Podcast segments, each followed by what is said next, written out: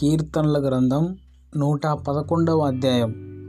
యహోవాను స్తుతించుడి యథార్థవంతుల సభలోనూ సమాజములోనూ పూర్ణ హృదయముతో నేను యహోవాకు కృతజ్ఞతాస్తులు చెల్లించదను.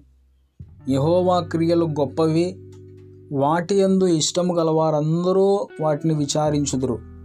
ఆయన కార్యము మహిమా ప్రభావములు గలది ఆయన నీతి నిత్యము నిలకడగా నుండును.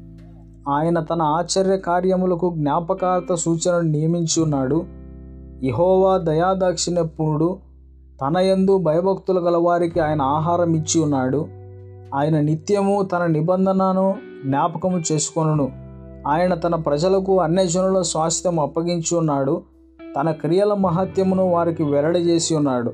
ఆయన చేతి కార్యములు సత్యమైనవి న్యాయమైనవి. ఆయన శాసనములన్నీ నమ్మకమైనవి.